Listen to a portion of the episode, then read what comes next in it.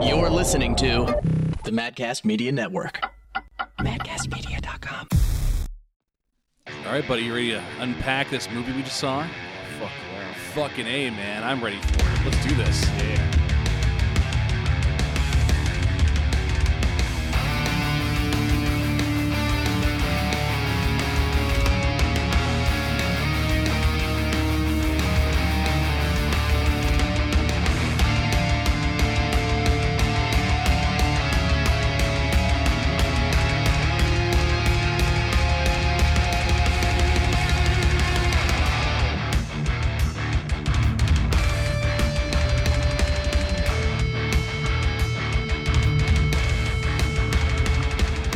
Welcome to Super Arrogant Bros, recorded on September 7th, 2020.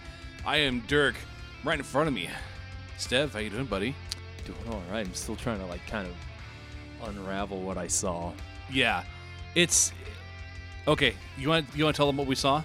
Okay, so the movie that we've seen uh, that we just saw before recording, and actually the reason why uh, why we're a little little late because right now what time it is it's it's a, it's 11:03 and we we started watching the movie a few hours ago.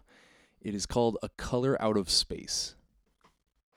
And Or The Color Out of Space. One of the Yeah. one of the two, but it it is based off of the, of course, H. H.P. Lovecraft's story, uh, "Color Out of Space," where you know bad things happen when things from space come down, and uh, I'm gonna give it like a small synopsis of it. It- Yeah, go for it. Okay, yeah. basically, family farm. Family comes in from the big city, takes over dad's farm, and in the middle of the night, thing from space comes down. Uh, meteor from space comes down, hits the farm. That's when weird shit begins to happen. It's a bit of a slow start, but trust me on this, you're gonna want to watch it all the way through.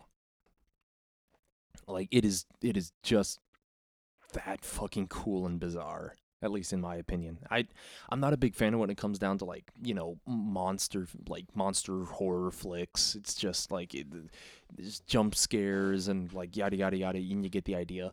Yeah, yeah. This is the sort of film that doesn't hit you with with the very dumb cheap jump scares where like loud music, loud uh, loud noise, scary monster man come at you, slice slice whatever.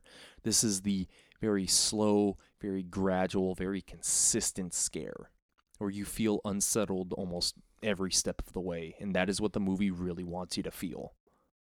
Yeah, that's actually the thing about Lovecraft's writing, where things are much more gradual in the way that they progress, and it it like his work tends to deal very much with insanity and working with the unknown uh, to the point where it, it pushes you over certain edges that you didn't think you would go through. Yeah. So uh, H.P. Lovecraft always adhered to the principle that the strongest emotion, uh, this I, I think the strongest emotion that humans have ever felt would be fear, and the strongest and oldest out of uh, out of that fear would be the fear of the unknown. And you see that almost every single time whenever he comes down into H um, into Lovecraft's work. Call of Cthulhu, like the guy like it's like what the fuck is it what the fuck is Cthulhu like he's no one knows what exactly he is and in fact in some of H.P. Lovecraft's earlier works you don't really know about Cthulhu like I think the first one and I and I got this from Dr. Mitchard uh, bless his soul but Yeah. he he he talked to me a little bit about that and like his first real works was like it wasn't even like Cthulhu rising out from the oceans and like smacking people left right and front left right front and center. It was just this really weird creepy ass snake that comes out from the ocean and starts praying to a god and that in turn drives the guy insane. So it's like oh god that was kind of weird going into further and further into his works it's just like you begin to see something that Lovecraft always loved he doesn't hit you with the big scary monster. He hits you with just this sense of dread and insanity and insanity and in some cases awe. And I think Color Out of Space really hit you with that sort of thing. Yeah. where it's the world looks beautiful, it's vibrant, it's colorful, but at the same time you don't feel right looking at this. And it's just It's like you don't belong here, but you're here in the first place anyway. yeah, like nothing feels right. And because nothing feels right, you start you start getting a little unhinged. And you see with you see that with the family in the movie. Like they they are a perfectly functional family. Sure they have a few little flaws, but what family doesn't? And you begin to watch as this thing actually begins to not like rip and tear hardcore at their minds, but like slowly but surely like starts twisting it. It brings out the worst in each person. You have the dad that's trying to keep everything together, and so it just increases his stress hardcore to the point where he becomes bipolar. Yeah, yeah. Uh, you have the the mother who begins to just lose control of her body until it begins to hurt herself. Yeah. Uh, God, the uh, the daughter who who is well Wiccan, um, opening up the Necronomicon and making things worse. Yeah. And then you have the brother who of course is your, your, your stereotypical kind of weed head almost, Yeah, but then he begins to like kind of wake up to whatever or whatever's actually happening. And I kind of felt that the brother in that movie was the most level-headed out of the entire family. oh, he totally was. Yeah, he, he was. Uh, smoking weed makes you level headed. yeah, abs- absolutely. It doesn't make you give any better decisions, but yeah, but but at at the same point he was he was the only person that attempted to rationalize what was happening. Yeah, and i think that was in his own i think through his attempt of rational rationalization that that's how you know it got him for god i can't even say killed because you have no idea what the hell happened. Well, okay, so I, I, I did some I did some looking into it actually while we were watching the movie. And the the movie does explain what's going on, but it doesn't so much spoon feed you. It gives you the pieces and then you have to put the puzzle together. Yeah. And and that's that's really what these kind of like weird thrillers do. Uh, instead of just just telling you alien crashed here and alien messes with everything. Alien it, it's it's you actually get to see the origin of like where the color itself came from. even if it was just like in in the entirety of the movie like in the entire scope of the movie the explanation was just really fucked in Yeah. my like in my opinion not not in a bad way but a good way like this is alien Here's here's the thing, like Lovecraft uh liked to do things like he'll he'll present to you this being and we can ask him, "Hey, could could you explain this being to us?" And he would say, "Yeah." Okay, are, are you going to? No. Like Yeah. but like like you had to you had to, you have to dig you have to actually dig to be able to figure out what's what's going on with these creatures like Azathoth the uh, uh, the uh, idiot god yeah who uh, like you didn't like when you first read about him like you don't think you don't realize like it's a sleeping god and we're all part of its dream yeah until you you go much deeper I don't know why, but like I was thinking about that before and I like came up with my own little short story of it where like the universe like you know, Azathoth is in the middle of the universe. And the reason he's called an idiot god is because he has those like the block with the with with the shapes in the middle of it and he keeps putting the square block and the circle block. and then finally like you're just like going about doing your usual business and you just hear thunk out of fucking nowhere and then silence. we're like, the, the misshapen shape finally fits through no, no, no. It's it's not that. He finally just decided that he wanted to put it in the other slot. Kathunk. just complete silence, and then finally just like stupid idiot laughter that just starts shaking the entire universe. Like I did it. S- uh, well, and, and towards the end of the film, you're watching space and time collapsing. So, like this this this this creature is able to not so much manipulate, but it's it's able to disrupt what is going on in space and time. I kind of I kind of took it as a child almost, if you kind of want to think of it like that, because when you start looking at it from from from a certain point of view, and a, like just a straight up alien, though it looks random, it always has some sort of like plan for what it's doing. Like in most every alien horror film, the aliens have like a set objective.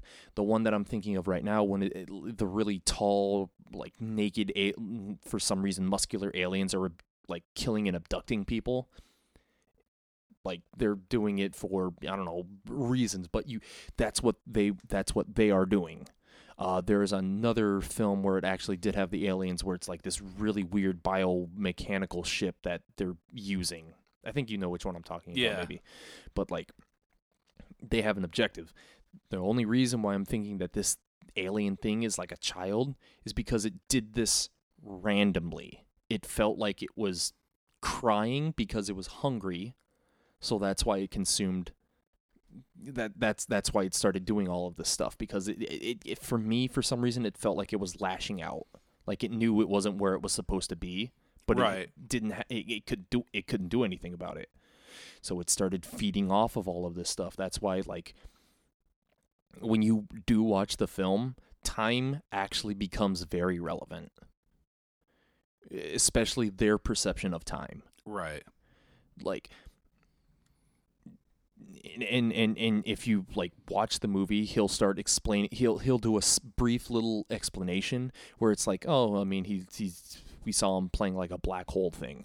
But at the same time that explanation was all you needed to know what exactly what the hell was going on. Cuz he cuz I God, I really don't want to spoil it, but at the same time, in order for me to like give a good explanation, you actually do have to go through the entire film and when you watch the entire film and actually like do some pauses, rewinds, and all this sort of stuff, you begin to realize that the brother has a has a complete point.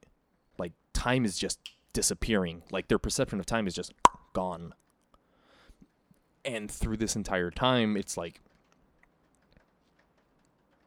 it doesn't have a set objective, and it's always doing something. Like it's just randomly doing this shit. I think one of the best ways I can describe this is you've probably never heard of the law of the trapezoid. No. This was written by LaVey uh, years and years ago. The uh, the law of the trapezoid talks about how if you have a, a triangle, you have three corners that are at the the exact same uh, angles, and so like when you look at a triangle, it's like okay, it is a complete shape. It's a it is a complete thing. If you look at a trapezoid, you, it looks like you're looking at a triangle, but the top of it is just lopped off of it. Mm-hmm. And that creates an unsettling feeling. So, and you can't really understand why until you be able to, you're able to like put the pieces together or have someone spell it out for you. But for whatever reason, that shape represents the unnerving feeling that you get from looking at something that like eh, something doesn't seem right here. This is not quite uh, looking the way that it's supposed to be naturally. I don't know about this. So that like that's that's more about law of the trapezoid, and, and I think that the the works with this movie uh, touches on that extremely well. So you've got all these happenings that are going on within the farm and within the family, but nobody's able to understand or like put their finger on like what exactly is going on here. There's something fishy, but you just you can't see what. and it, and it tries to give you like different theories that you can like start working your tor- uh, yourself to. One of them is straight up alien. Mhm. Second one, just radiation sickness, radiation poisoning causes crazy. Thirdly, maybe it is the fucking water. Because every single time that you would like look at the water that they are drawing from as as uh fuck what is it? I think Chong was in this movie, right? Yeah. From Cheech and Chong. Yeah, Yeah. he's in this movie by the way. I'm I'm pretty sure he just kind of walked down uh, walked on set and somebody just said, "Hey, we're filming this movie about like a Lovecraft thing. Like, uh, let me hit this thickest and hella dank weed real quick. That's the entire blunt. I I'm in the mood. this feels like it was five pounds. Ah, it was ten pounds when I was when I was doing it.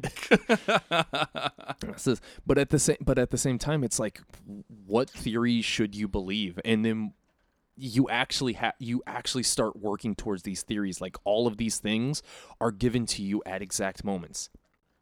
We see this entire movie until the end from the family's experience. So the movie is always like is always like making you question like is it actually an alien?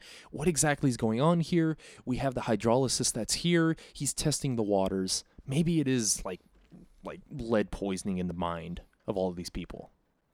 Cuz they were drinking the water mm-hmm. straight from the teat as they said.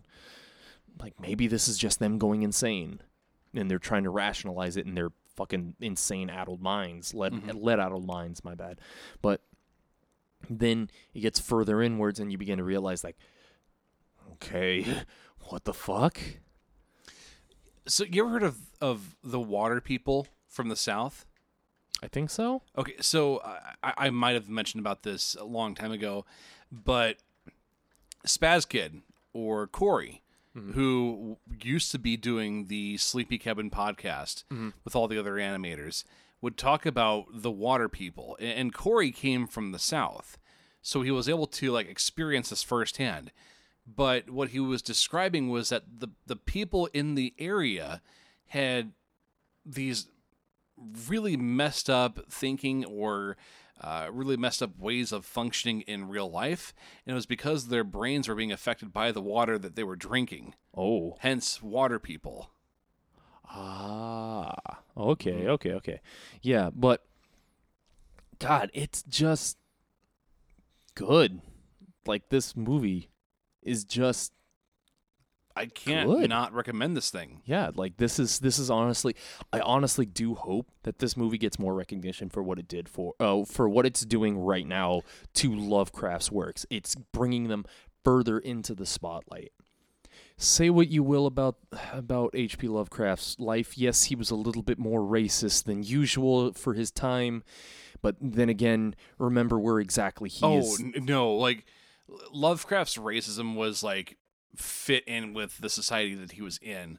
Yeah, but at the at, at, at the same point, eh, he his his racism was more of high aristocracy racism. Well, he also praised the Jews. Yeah, he also did, but it's it's it's it's at the same point where it's like, okay, well, I don't want to get too far into it, but it's like mix racism with high craftism, and you you get not only classism but racism, and mix that together.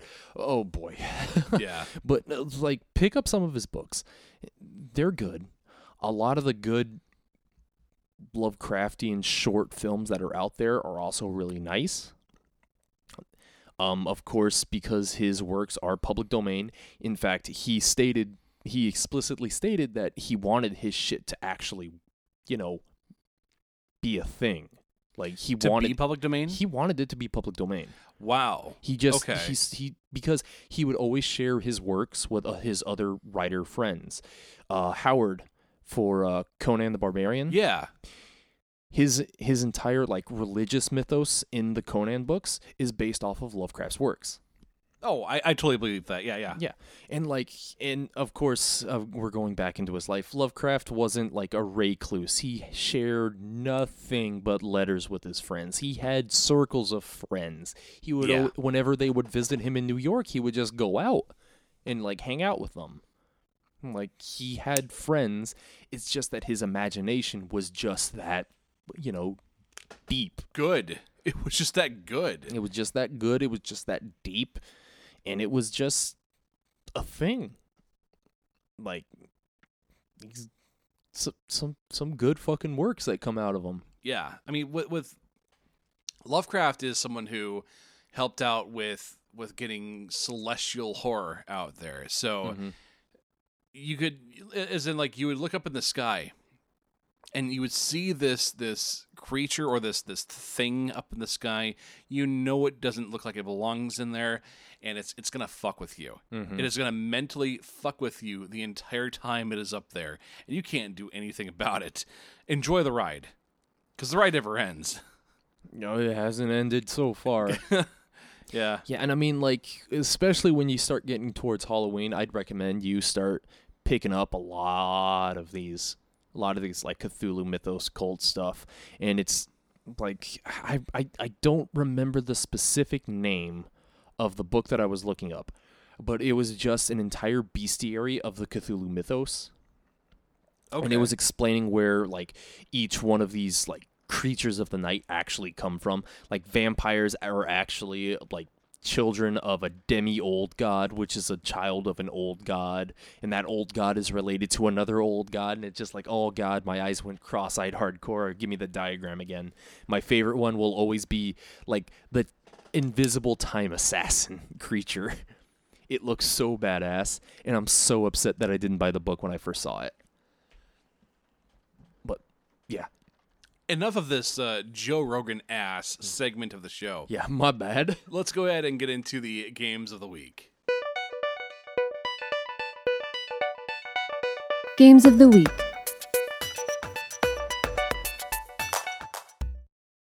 All right, buddy, what you got for us? All right, so I actually have two different games that I would like to talk about right now.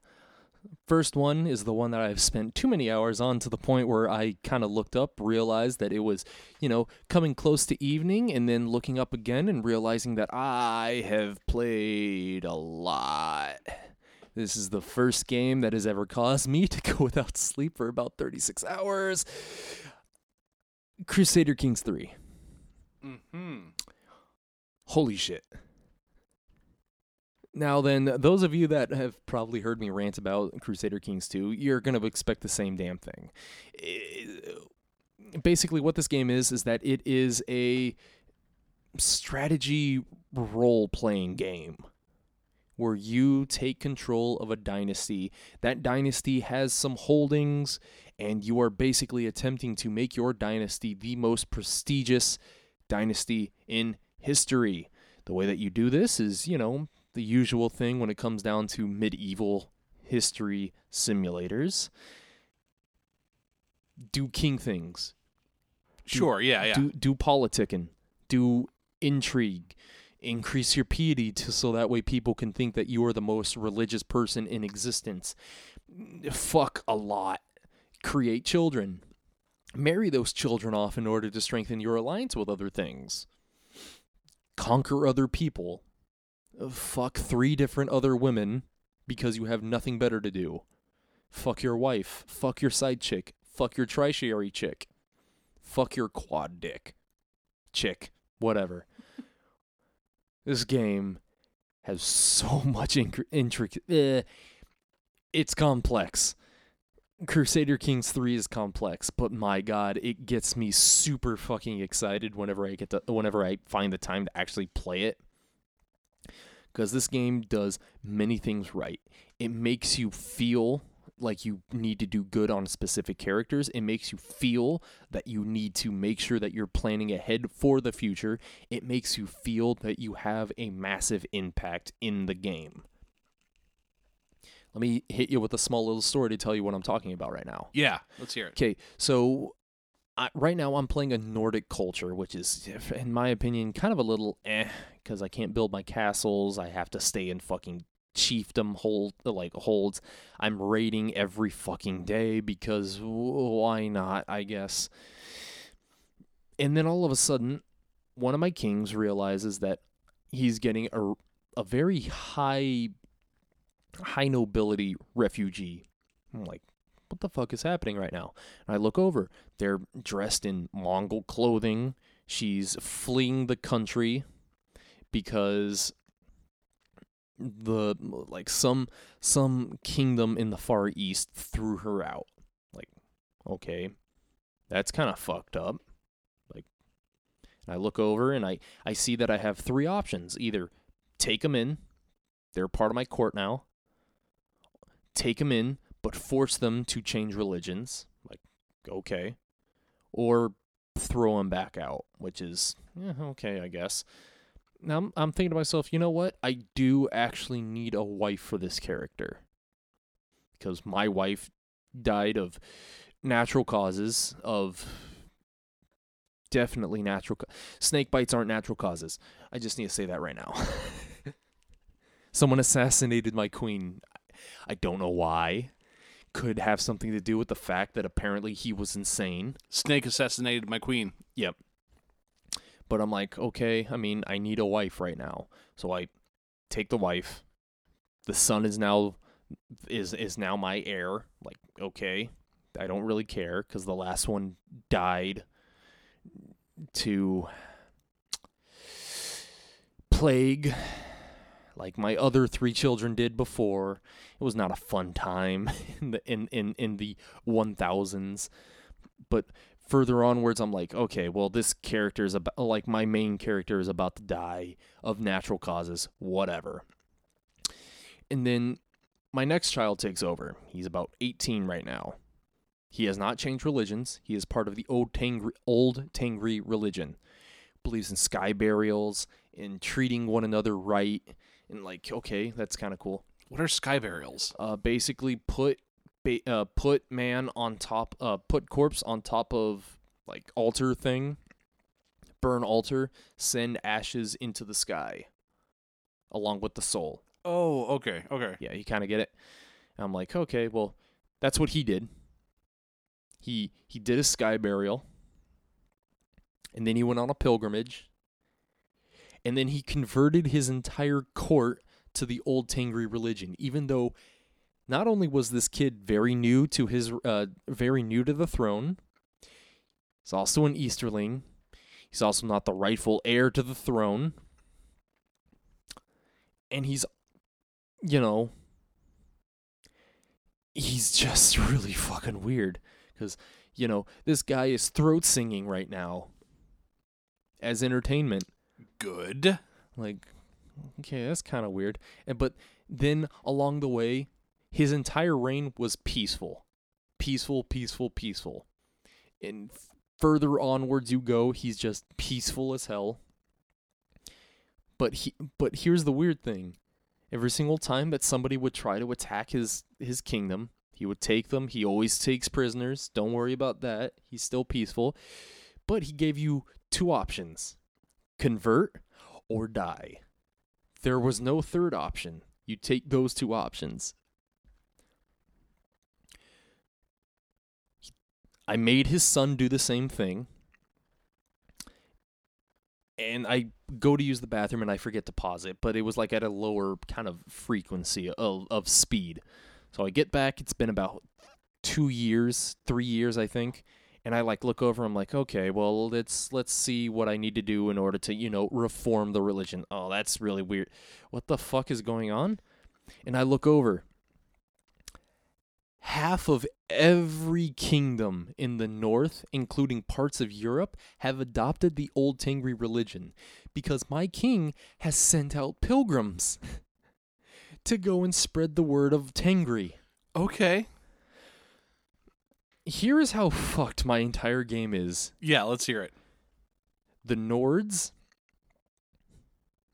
worship Old Tangri, the Old Tangri religion. They consider anyone that worships the new Tangri religion wayward, uh, wayward children that need to be brought, brought back into the fold.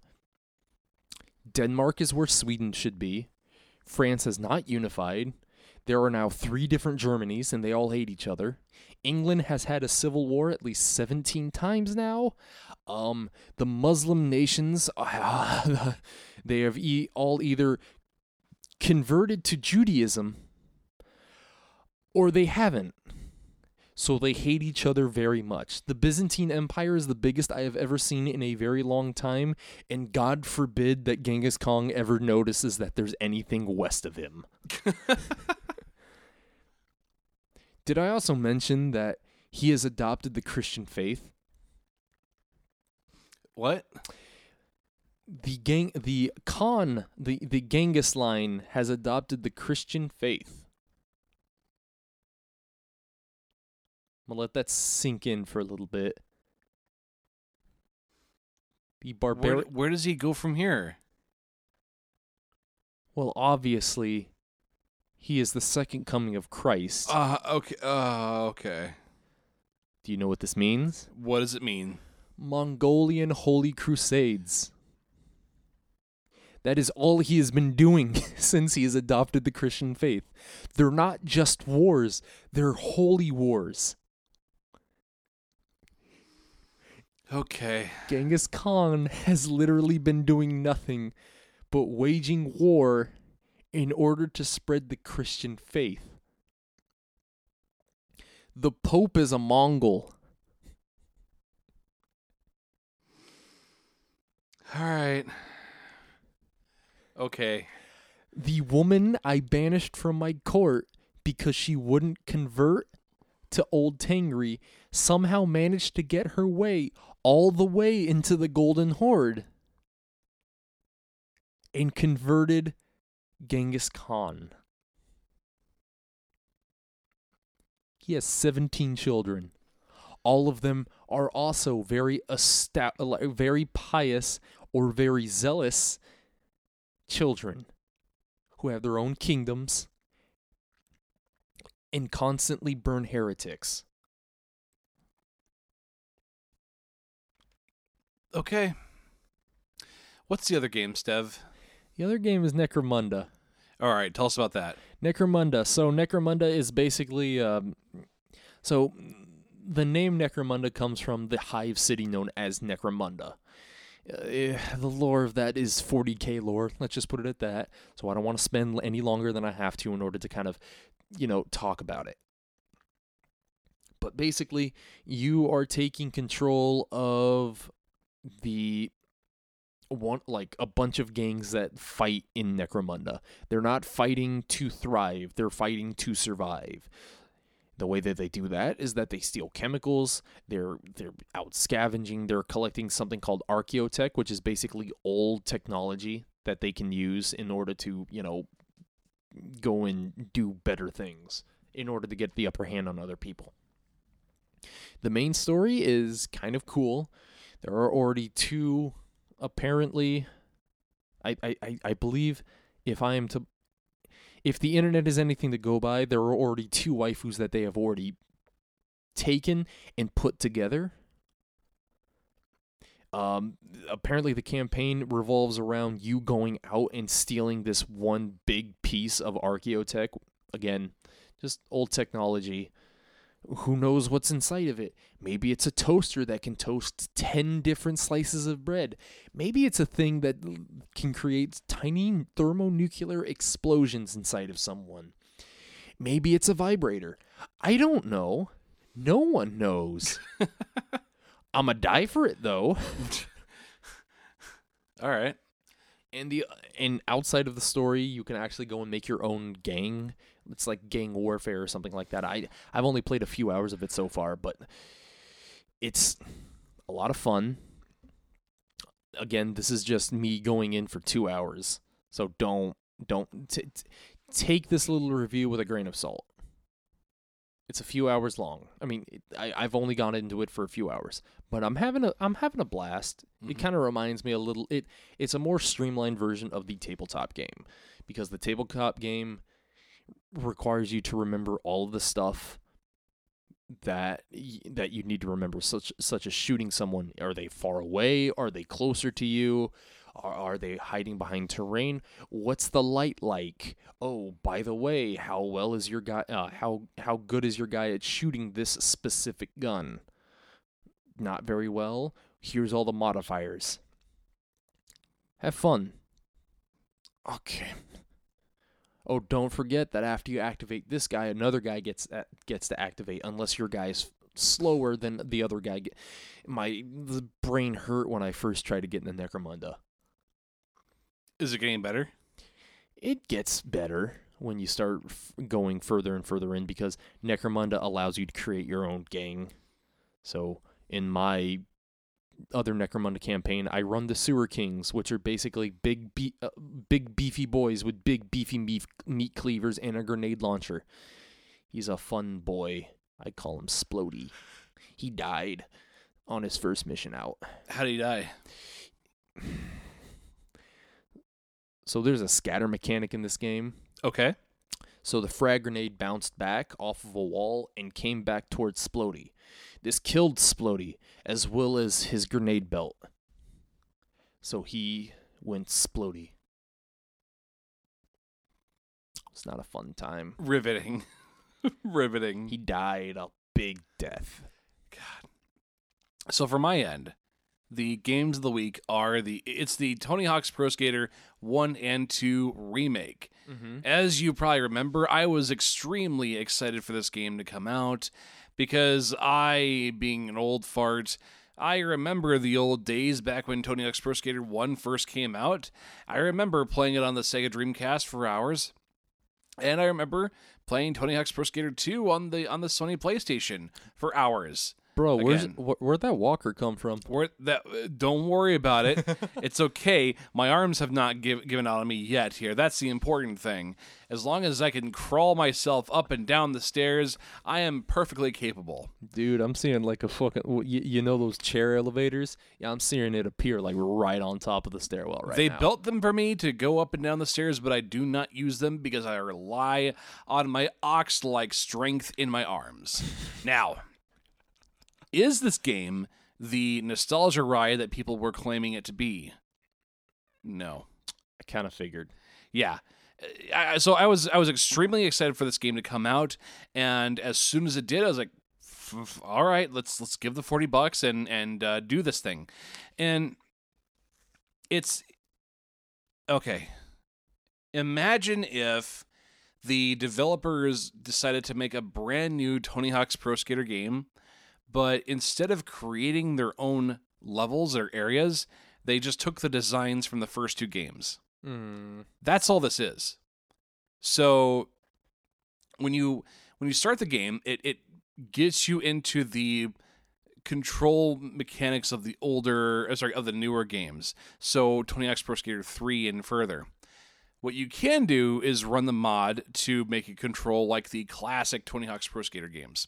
So I, I had to make sure I switched that on first. And then I went into the the warehouse level, which is the first one, where you you have uh, three levels of scores to achieve, but you also have things like collect the skate letters. You have collect the fire hydrants. So you collect things and you gain points from tricks. That's really it. It was fun when I was a preteen going into my teens. It it's not fun now. And it really hit me when I realized this. It hit me as soon as I was like I was while I was playing the game and realizing I, I want to play a role playing game. Mm-hmm. I don't want to do this. I, I feel like I'm just uh, I, I'm just going through the motions. I don't really care to find the five school bells to skate over. I, I, I don't care to find the the textbooks. I, I don't care to grind five tables. I, nothing about this is exciting for me. Now the the objective though is you've got about what a minute and a half, minute forty five to do whatever tasks you can in the, the level and so you're, you're not gonna you're not gonna get all the the list of, of things to do in that area from one run. You're gonna be doing multiple runs. So the the uh, point is you're trying to let, let's say the game tells you skate over five tables. Then you have that short period of, of time to find those tables and skate you know just grind over them. And to me that was really boring. I didn't realize how boring this would be for me in the age that I'm in right now. Well, think think think of it like this: we're older, so we we we want a more complex gameplay. So all of a sudden, just giving getting a very simple objective such as that, it's just like it, it's it's it's kind of the same thing when it comes down to a lot of these older games. The, a lot of the ones that they have nostalgia, a, a lot of the ones that people have nostalgia with, they only have that nostalgia because they played it when they were a small kid, when like a fucking the finger skateboards were all the fad back in the day. Oh yeah, yeah. And then we look back at them, we look back at them now, and I'm like, hmm, this is literally, hmm. Yeah, see, for me, I, I have memories of being like 12 years old and playing these these games while listening to edgy Christian rock music. Oh, edgy Christian rock music. Absolutely. I, I, I, and it does not, it does not translate well into the age that I'm in right now. If you've got a kid who've never, who's never experienced the Tony Hawk games, I think this is a great way to get them into it. Mhm. But you know, if you're in that age of of dad gaming, this is not going to be one that's really up to snuff for you. Yeah. Like I want to play comfy games, comfy but still engages me mentally and makes me think. Mhm. I want to play Pillars of Eternity. I I don't. I, I'm too old. yeah. I, I I think that's just really what it boils down to. Yeah. And then now taking away from this the nostalgia also is the idea that it's adding in all these different new skateboarders, which I, I think is not a bad idea either for a Tony Hawk game. It just doesn't fit as well if you're trying to relive the first two games. Either way though, trying to pack it in with more up to date skaters, you know, eh, like kids probably know who those are. I don't. And then adding in new music that uh, I think for me took away the aesthetic of the first two games. Yeah. So in the first two games, what did you had? You you had really shitty ska music. You had punk rock. But that was all the that that was the craze of the day. yeah, I mean, you had shit like you had shit like uh, Dead Kennedys, which was cool. Uh, it was my first exposure to Rage Against the Machine before I understood. Oh, oh, they're commies. Okay, and then you had Naughty by Nature, Pin the Tail on the Donkey. That that song was dope. I fucking love that one. But the the game also adds in some more current uh, hip hop and, and rock music, and eh, like like there were some tracks that I liked, but you know what I would like is Death Grips. mm-hmm. I think Death Grips would be great in this game.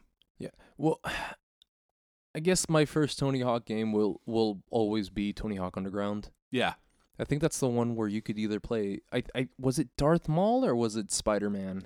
no. So you played, you were able to play as Spider Man for Pro Skater Two, and then it was either Tony Hawk's Pro Skater Three or Four, where you were able to play as Darth Maul. I remember being able to play like one of the special characters, but I'm I'm I'm just not remembering which one. in in underground you you were playing through a storyline of this this random skating kid and who own, who owns his own skating company at the end of the game? uh, weirdo in the chat says i still want skate 3 for pc i have never played the skate games before Oh no. so what was i saying though I, th- I think tony hawk's underground was actually the game where i played it for a little while and then i realized okay i'm sort of falling off the grid with this it's it's starting to lose my interest and i don't think i ever picked up a tony hawk game after that at all Yeah. So I guess when they come out with Tony Hawk Underground one, I might uh I might go on my own little nostalgia trip, but at the same time, it's it's a skater game and for some reason I just can't get into skater games anymore. Like I actually looked at uh what was the first one? The one with the stupid motion board. Oh yeah yeah Like I actually like started looking at that and I'm like, yeah, but this is kind of looks a little cringy, especially since I'm doing it alone by myself. Like, uh, I think it also, I, I, I don't want to say misrepresents skateboarding, but I think it gives a misdirection on what people think skateboarding is is like. So, like, you're not going to get the kind of momentum like that in in skateboarding. You're not going to get the air so much like that as you do in skateboarding. If you jump off a building on a skateboard, you're probably gonna you're gonna probably gonna die. I would say. Uh, your your legs might snap pretty hard. you are going to get hit with a bunch of cuts and boo boos. You may you may go into a coma. Nuh-uh. I, I I saw what happened. But what what happened? What happened is like it bled into real life where you had kids telling these these professional skateboarders to do these certain tricks that they've never heard of in the first place, all because those kids were playing Tony Hawk. so like you, you had like these skateboarders who were like confused as shit Like- because they weren't in on the game. do do the do the Christ thing. What are you talking about? You know, where you go super fast down a half pipe and then you get up and then you grab your board and then you extend your arms and your legs down and then you get back on the board. I'd rather not die, but uh I can do an ollie for you. Mm-hmm. And all the games that copycatted what what Tony Hawk's uh, did, like you had a game that was was you riding on a razor scooter Mm-hmm. and doing tricks off of it. Scooters were so fucking weird. I remember playing Dave Mirra Freestyle BMX, where it was my first exposure to what I got from Sublime. That wasn't a good, great band either. God, these memories. They're fun, but like I can't really relive them. No, same. Yeah. Either way though, that's that's it for my games of the week. So let's go ahead and get forbid. Oh yeah, let's go ahead and get into the gaming news. Gaming news.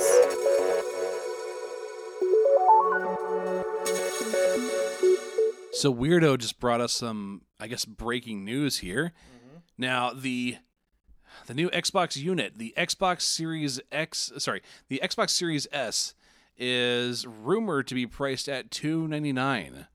So this is an, this is interesting to me. Let's let's go ahead and go over this Tech Raptor article. It says Lockhart no more Xbox Series small. The worst kept secret in gaming has leaked out further as reputed Microsoft source Brad Sams has shared a picture of the Xbox Series X sorry, S as well as the likely price point. Sams was the first one to report about the Xbox Series S back in 2018, then known as Lockhart, just as the Series X was known as Anaconda and was excited today to share the new information. He didn't have specs to divulge, although he mentioned that he thought the Series S would have around 4 teraflops of power and presumably targeting 1080p resolution. More surprising than the picture, though, is the estimated price point that Sam shared. An estimated 299 price point for Microsoft for the Xbox Series S would push the device to the definite lower end of the console price point market. While Sams doesn't confirm there's no disk drive, instead merely saying that it doesn't look like there is, a separate, a separate report from Windows Central states that there will be no disk drive. You can see Sams talk about the device below, and you'll see the video for that on the uh, the Tech Raptor article. So, uh, yeah, I, I guess that's a bit of a hard price to beat, but I No mean, disk drive. what's that? No disk drive. Yeah. Mm. Well, the new Sony PlayStation console is going to be looking to have a version without the disk drive as well. So, So downloads only. Okay. Exactly. But yeah, that's uh, that was some breaking stuff that that Weirdo brought to us in the Discord.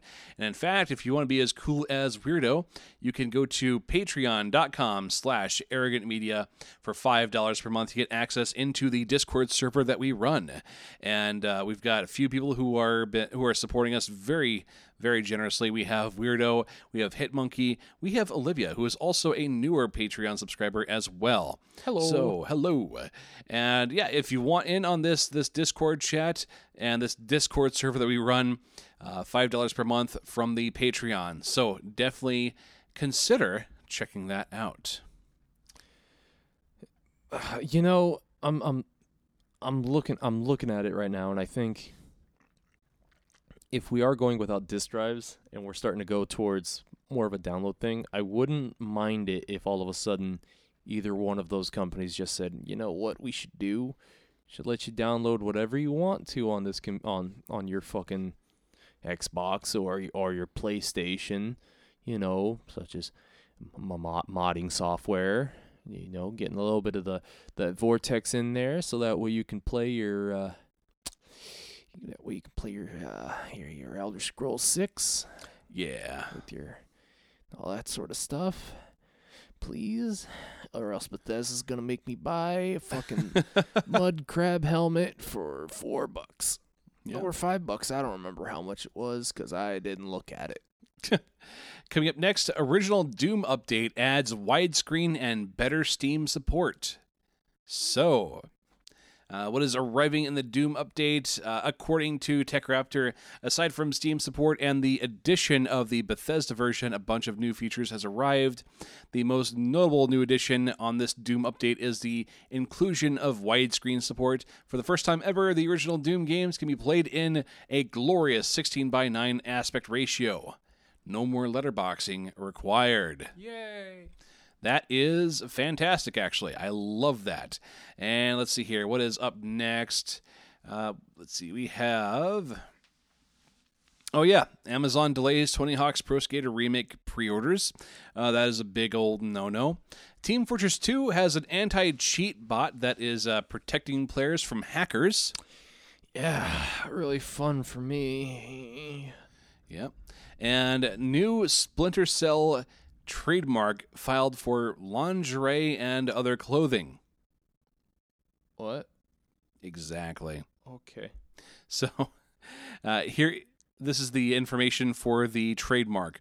Quote, for clothing, namely headwear, beachwear, belts, bottoms, cloaks, cloth bibs, coats, chaps, costumes for use in role playing games, beach cover ups, dresses, earmuffs, footwear, gloves, Halloween costumes, masquerade costumes, headwear, hosiery, infant wear, hmm. jackets, leotards, lingerie, loungewear, mittens, overalls, pants, ponchos, ponchos, uh, rainwear, scarves, skirts, shorts, sleepwear, socks, sweaters, sweatshirts, swimwear, suits, ties, tops, underwear, wristbands, hats, caps, and of course, beanies. I can't believe I read that that easily. Yeah. Yep. And for the last one, well, Kotaku UK is shut down. Oh no! How did Rest that happen? in pepperoni, my friendos. Uh oh. Good riddance. Good riddance to anything from Kotaku. So that is it for what we have for the gaming news. Let's go ahead and get into the topic of the week.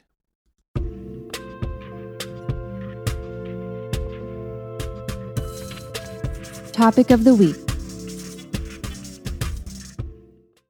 So, Stev, do you like Super Mario Brothers? I suck at them, but yes. How would you like to have 35 Super Mario Brothers?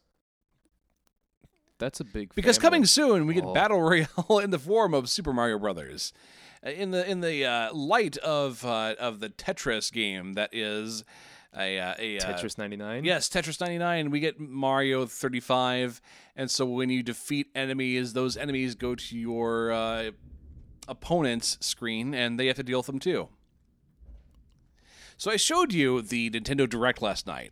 Yeah. What did you think of it? It was okay, in my opinion. I don't know. I guess I'm not. They showed off some very interesting things, and I think that that also means that they're starting to come out. They're they're they're going to start looking at their other IPs as well. Like you've, we've already seen what happens whenever Nintendo really wants to, you know, punch out the good games. Like they do it really well. We got ourselves Breath of the Wild. We got ourselves Pokemon Sword and Shield. Uh, plus their armor DLC. I don't I don't know why there's DLC for Pokemon. Don't ask me. Yeah. Um, let's see here. There's also the. Uh, I mean, we also got uh, the. What's the new Mario game? What was that Mario game again? The one where you, you had a hat. Odyssey. Odyssey. I don't know why I blanked out on that name. Yeah. But you had Mario Odyssey. You had all of this other shit that's been coming out. You got fucking Luigi's Mansion. Like every game that they pop out for their main IPs is good. Always has been. And now that they're starting to come out with a lot of, you know, really hot, like hot spins, especially on the battle royale way of doing things, like Tetris 99, fucking phenomenal game. You're playing Tetris against 99 other people Yeah. Yeah. That's kind of really interesting. Like shit, you and I were into it hardcore for a while there, mainly because it was also free. Yeah, exactly. So it's like, hey, this is pretty legit. And now we are going to be getting Mario 35, which is, you know, going to be also kind of pretty legit as well. So you know, hey, good on them. Um, and then of course there's all. Then of course there were some other ones that I kind of felt a little missed by. Mario Kart. Let's let's go through them here for a bit. Then. Yeah. So if you listen to someone like Arlo on YouTube, he'll he'll describe about how Nintendo goes through these droughts. So it's like they'll they'll have a good chunk of, of time on their hands where they're releasing these fantastic and great and new products out there for their systems, and then they go through a, a period of like, eh, we'll, we'll re-release this for you. Mm-hmm. So this is something that Nintendo does though, and we're at that period. So this is the 35th anniversary of Mario. Mm-hmm. And what are we getting from this? Well, one of the first things that we're getting is Super Mario 3D World. That is going to be ported onto the Switch along with new content. Bowser's Fury. Hmm.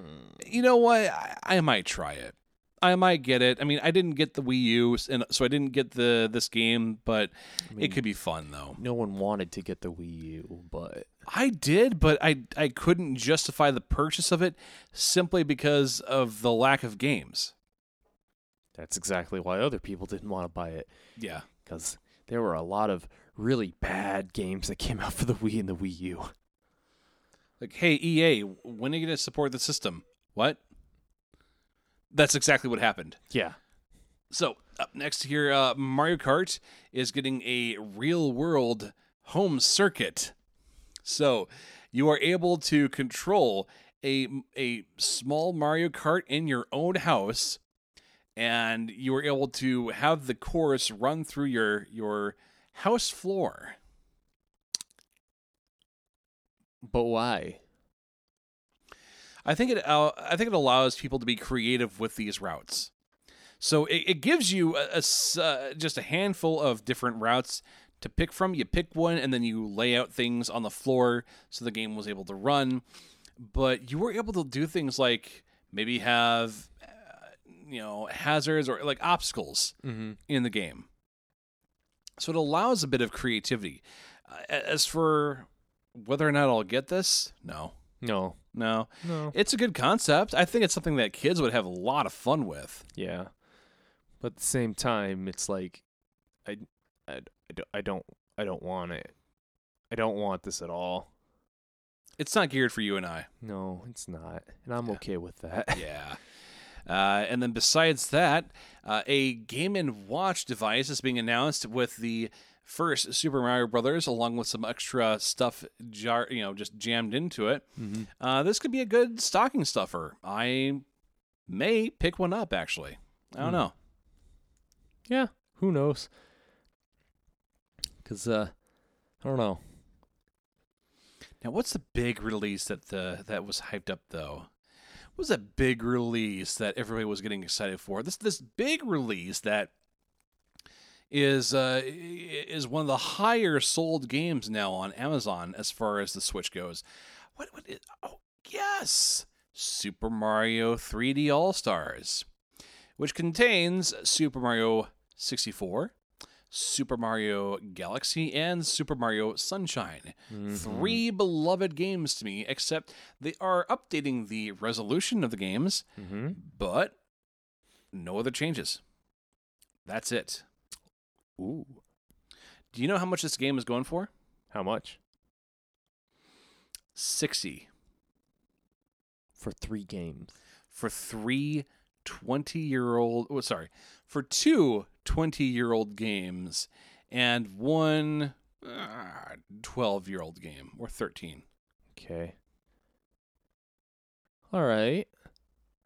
I might be digging this. I don't really know. Again, I the only one of those that I actually got to play was 64, I think.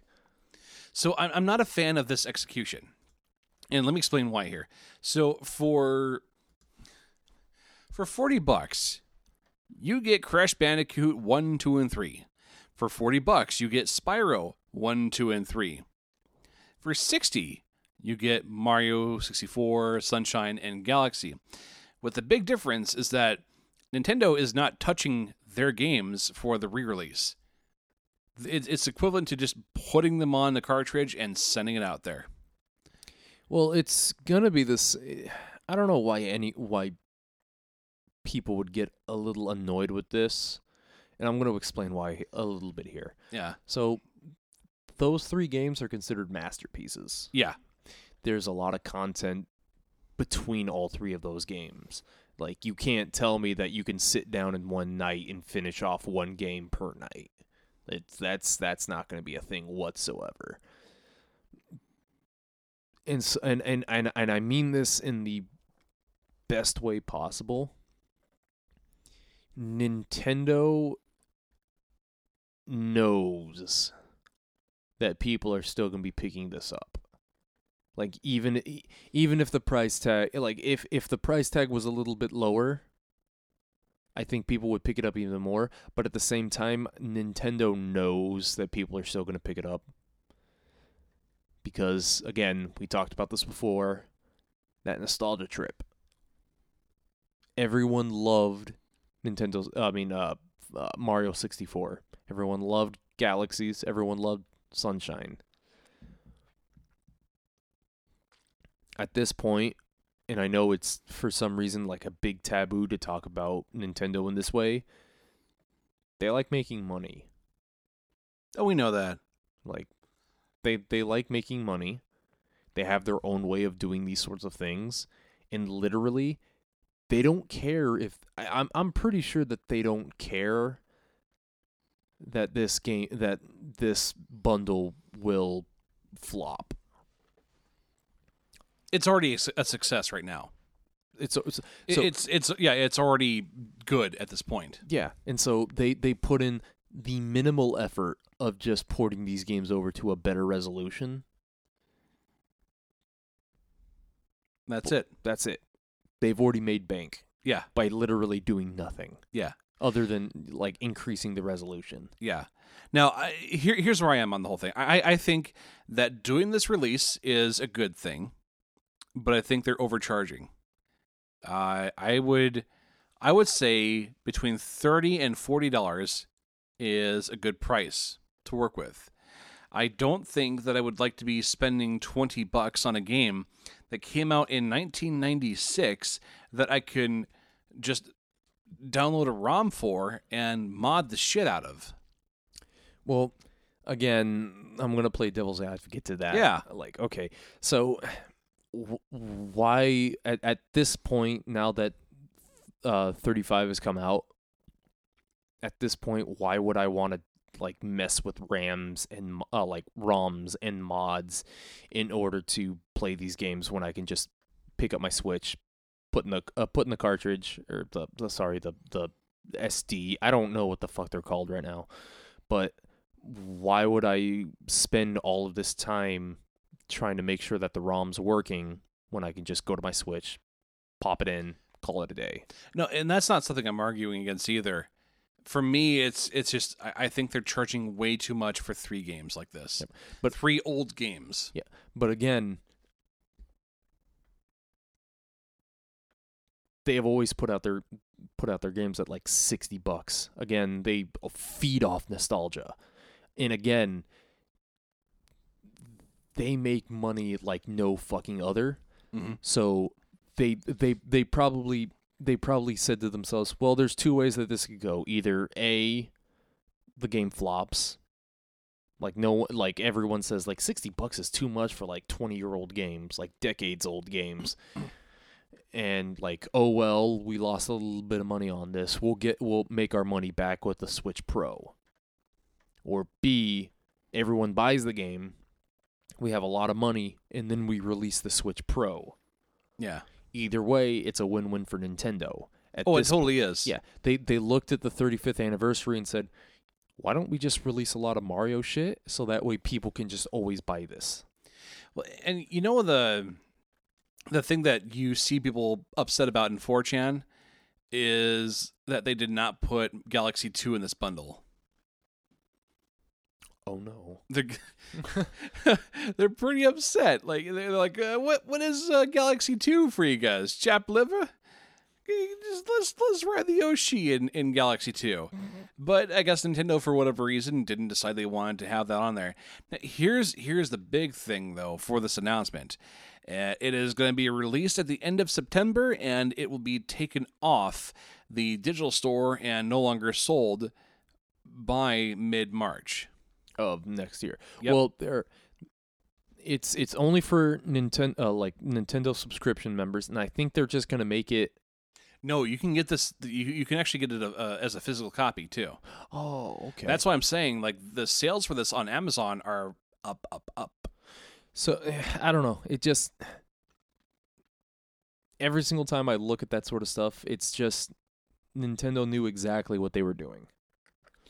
They they they they looked at what's happening with uh, Mario 35 and said, "Hey, this is."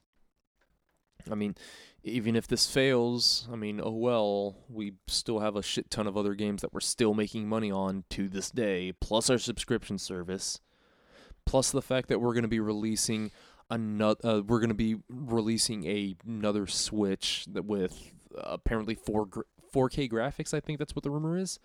Yeah, that's the rumor. Yeah, Yeah. So it's like, oh man, if this fails, then oh well, it's just another video game that fails. Or and now that it's succeeding, it's like, hey, we have a lot of money, so now if any of our other projects fail, hey, whatever, we can still keep going with our original plan. This was the drought. But the drought, you know, they just had a reservoir of nostalgia that they could feed off of. And now they're gonna wait until their drought is over before they start re- uh, before they start making more games, and then another drought's gonna hit, and it's just going to be they're gonna re-release another thing that everyone's gonna be feeding off of. Like fucking who knows? Maybe they're gonna be doing Donkey Kong next. Like it feels like they go through a winter every year and they supplement they they supplement actually creating new content with re-releasing older games. Saw that with Zelda. We're seeing that with Mario. We're probably gonna see it pretty soon with fucking uh, Donkey Kong. yeah. Well, uh, at this point, like just start dumping the uh, the Super Nintendo and the Nintendo games on the on the retro consoles on the Switch. No, they're gonna hold them all. They're gonna hold them all until they realize that they're going into another creative drought or another creative winter. Sorry, I shouldn't say drought I because suppose so. you have no idea how long that drought's going to last for. At least with the winter, it's you know a little bit a little bit easier to predict. Because speaking of this, they ended up putting Super Mario Brothers All Stars on the Super NES app. Mm-hmm. Finally. Yep. So now it's going to be like okay, every single like y- y- I feel like after a while you'll start learning when the winter is going to begin for Nintendo. You know. Yeah. Yeah. like it, we're, we're going through it right now we're going to be going through it until the new pro hits the field that's when they hit that's when they start throwing out their big heavy hitters um i know for i i, I i've heard that metroid's going to be coming out soon again uh, metroid prime that is uh, and so that means that after that's happening, we might get another. We might get uh, Donkey Kong remakes or remasters, uh, or we might be getting remasters or remakes of Metroid games. Mhm. You never know at this point. Yeah. Like, who knows? We might be getting a fucking 3D remake of Metroid Fusion. I don't know. Yeah. So here, here's the question that I have about the the 3D All Stars release. So no matter what Nintendo would do between either uh, doing a remake or doing a remaster, there's going to be people complaining about them not going the other direction. So this happened with Blizzard and Warcraft 3 Reforged, where enough people were bitching about B- Blizzard adding new things, uh, like adding new features, not new content, but new features in Warcraft 3, and it was bad enough so that Blizzard was like, okay, I guess the people don't want these things that we're, uh, you know, upgrading with for the game, so we'll just keep it as it was back in 2003. Then they fucked up even harder. Yeah. it was it was one of those like damned if you do, damned if you don't kind of things, and uh, like Blizzard ended up listening listening to the wrong people, but like we when the All Stars game was released, like everybody was saying, well, why am I paying sixty bucks for these games because they haven't really done anything to actually spruce it up.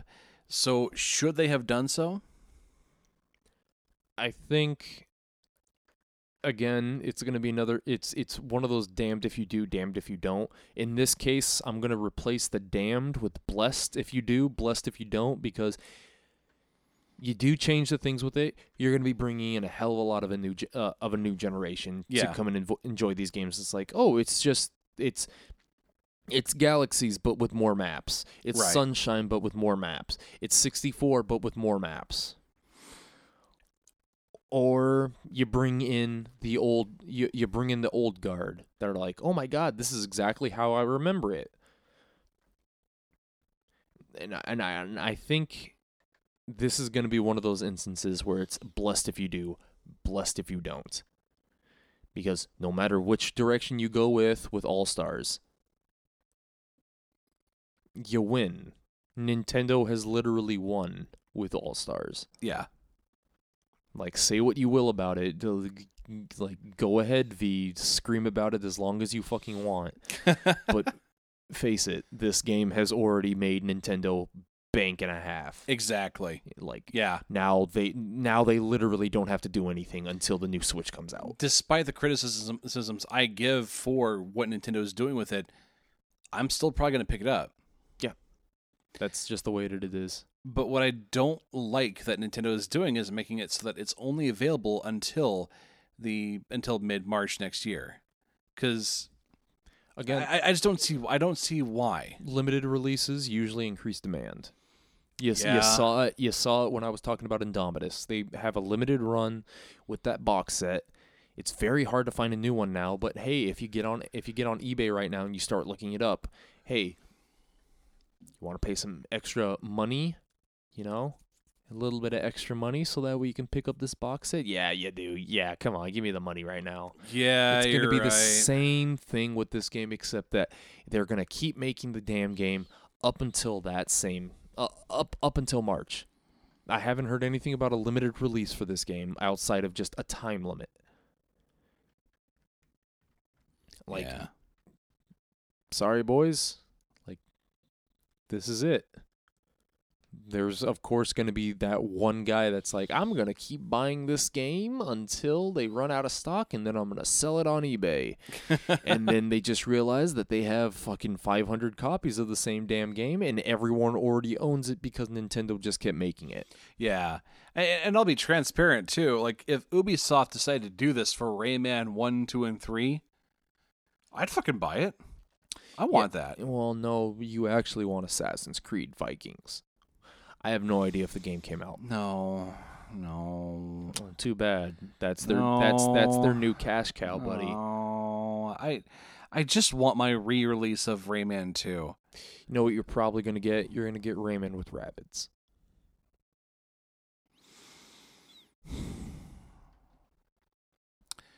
Raving Rabbids was fun enough, but I want Rayman two. You're not gonna get it. You're either gonna get another Assassin's Creed game that's gonna be remastered, or you're gonna get rabbits. Okay. You get either or. You can't have Rayman. Well, is there anything else we want to touch up about this subject then? I don't know. I, I'm I'm not a big fan when it comes down to the Mario games. I guess I'm not a fan of platformers, mm-hmm. so I couldn't give a very big input into a lot of these games. Yeah, if yeah, if you're not into it, then yeah, I, I get it. Yeah. Yeah. But it's just Nintendo has Nintendo has always found out how to find that gold mine. Yeah. So there's no reason for them to fix what's not broken. That's just a thing. Yeah. All right. Well, let's go ahead and wrap this up then. Guys, thank you very much for listening to this episode. If you like what we do, go to facebook.com slash arrogant media. Give us a like there. We also have Twitter, uh, Twitter at media arrogant. And as mentioned before, we have patreon.com slash arrogant media. Consider it. Just consider it. And until next time, fall damage. Okay.